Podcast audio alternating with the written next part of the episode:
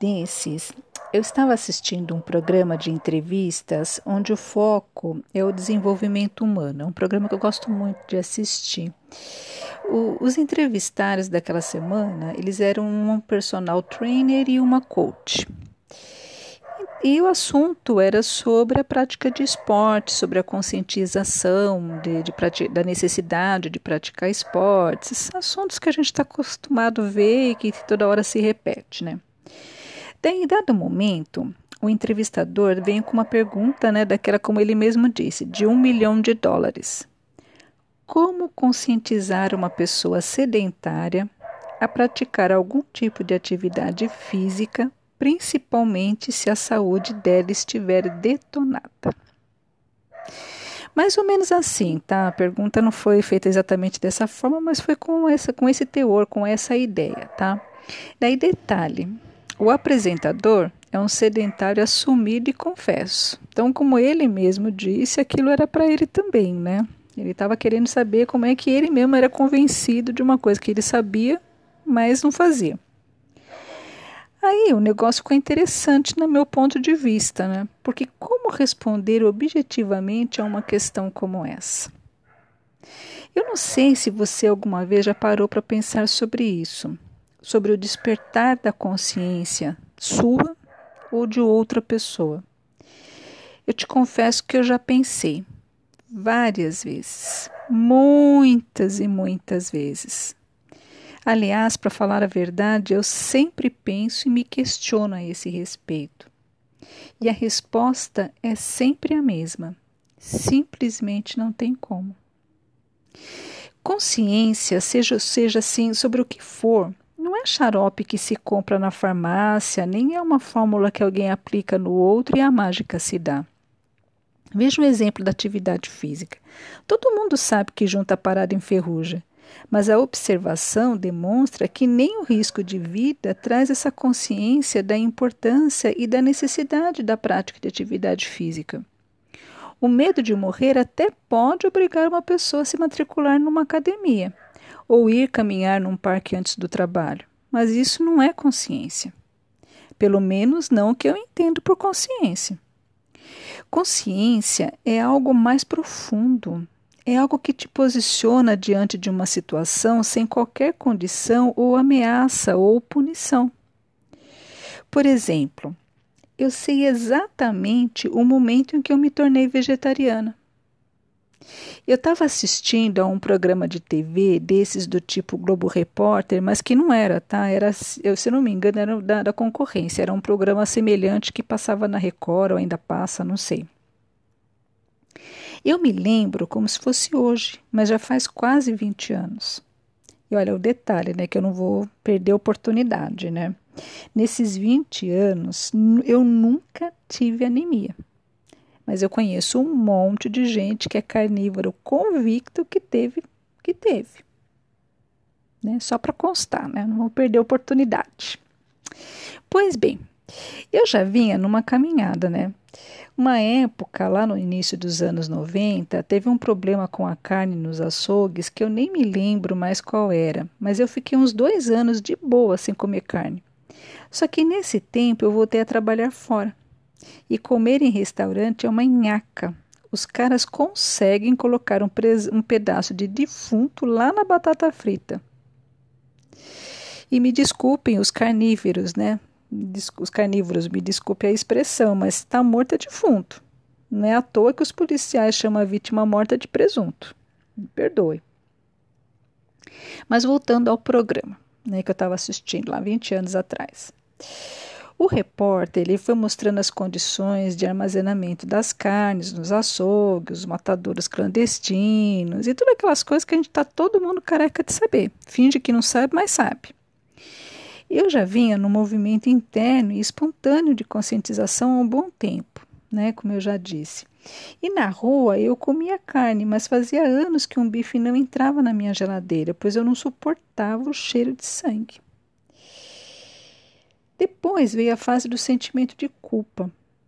Eu olhava para a santa feijoada de toda quarta-feira no meu prato e me sentia culpada. É sério, gente, eu comia. E com prazer, não nego, tá? Era uma delícia, eu comia num restaurante, fiquei anos comendo sempre no mesmo restaurante, e era muito bem feita, nossa, daquelas assim, só com carne nobre, sabe? Mas eu comia e depois pedia perdão. Algo em mim já não via mais sentido naquilo. Daí, lá na hora que eu estava assistindo aquele programa, naquela bendita sexta-feira, teve a gota d'água. Foi eu ver todo aquele sofrimento, porque os caras não pouparam as imagens, e lembrar do quanto eu sempre gostei de ter animais de estimação e do amor que eu dedicava a cada um deles. Eu me senti tão contraditória e até hipócrita, porque já naquela época eu não via diferença alguma entre o meu gato, que até Evangelho no Lar fazia comigo, e o porquinho que tinha virado ingrediente na feijoada daquela semana. Moral da história: nunca mais eu coloquei um pedaço de carne na boca. Eu lembro que tinha um molho à bolonhesa no armário, desses prontos, que eu dei para uma amiga para não jogar fora. E eu penso que com outras questões não é diferente. Voltando ao assunto dos exercícios físicos lá no programa, né, que eu estava assistindo esses dias. Enquanto os dois entrevistados iam se enrolando cada vez mais e sem conseguir dar uma resposta satisfatória para tal da consciência esportiva, vamos dizer assim, vários quadros foram se desenrolando na minha mente. Ficou passando um monte de imagem na minha mente, assim. Eles tentando, sabe, falar, porque isso, porque aquilo, consciência, não sei o que, tal, falava, mas não falava nada, porque não tinha como responder aquilo objetivamente. Né? Não era pergunta de $1 milhão, era pergunta para derrubar o entrevistado, né? Muitas pessoas, elas só praticam exercício porque o médico diz que de um segundo infarto ela não escapa. Ou porque gastar energia facilita comer mais sem culpa. Dependendo da pessoa, por causa das endorfinas, até acaba tomando gosto pela coisa, mas isso ainda não é consciência. Na primeira oportunidade, a pessoa pula fora. É só encontrar outra coisa que lhe proporcione solução, tipo um remedinho revolucionário. Porque para a grande maioria de nós, um comprimido vale mais do que qualquer coisa. As pessoas preferem tomar comprimido do que fazer alguma coisa que provavelmente vai levar algum tempo maior para poder dar solução. Quando a gente tem consciência sobre algo, esse algo não tem que trazer necessariamente uma solução para um problema que já temos ou a gente ou não queremos ter. A gente simplesmente faz e pronto, sem esperar por algum tipo de premiação. Veja um outro exemplo. A maioria de nós diz acreditar em Deus e até pratica alguma religião. Agora eu te pergunto, quantos de nós sabe Deus?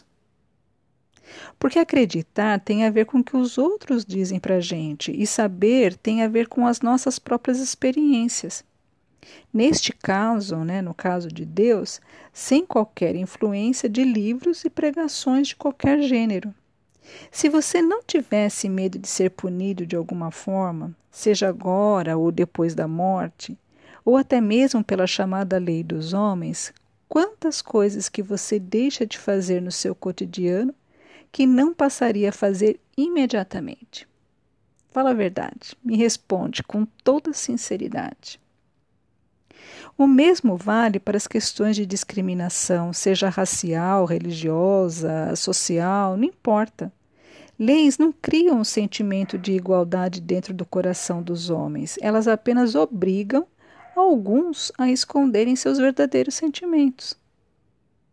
Quando a gente tem consciência, ou seja, quando de alguma forma a gente sabe algo, a gente não precisa de qualquer instrumento de repressão ou coação. A gente simplesmente faz. Quando a gente adquire consciência sobre um bocado de coisas, a primeira coisa que deixará de existir será o Código Penal, porque não será mais necessário. Assim como quando a gente souber que a atividade física é uma coisa natural, que faz parte da natureza corporal de todo ser vivo, porque até as plantas se movem na terra para poder crescer. Isso tudo é no tempo de Kairós e não no tempo de Cronos. Cada um tem o seu tempo. Até lá, tudo que se pode fazer, eu com você, você comigo e nós com os outros, é compartilharmos experiências que, para quem ouve, serão apenas informações que algumas vezes acordarão algo muito maior em nós, algo que já nasce com todos nós, mas que por algum motivo que desconhecemos, nós anulamos. A consciência.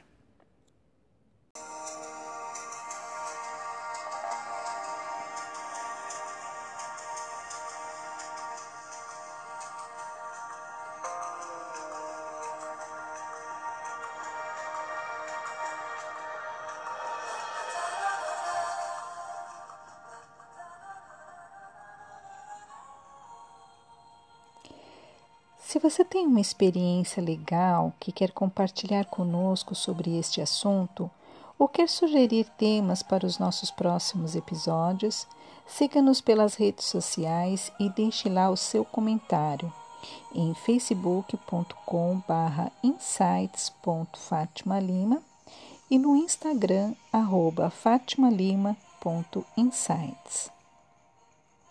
E se gostou, compartilhe. Todo sábado tem um novo episódio aguardando você. Insights. A nossa bandeira é a liberdade de ser quem somos.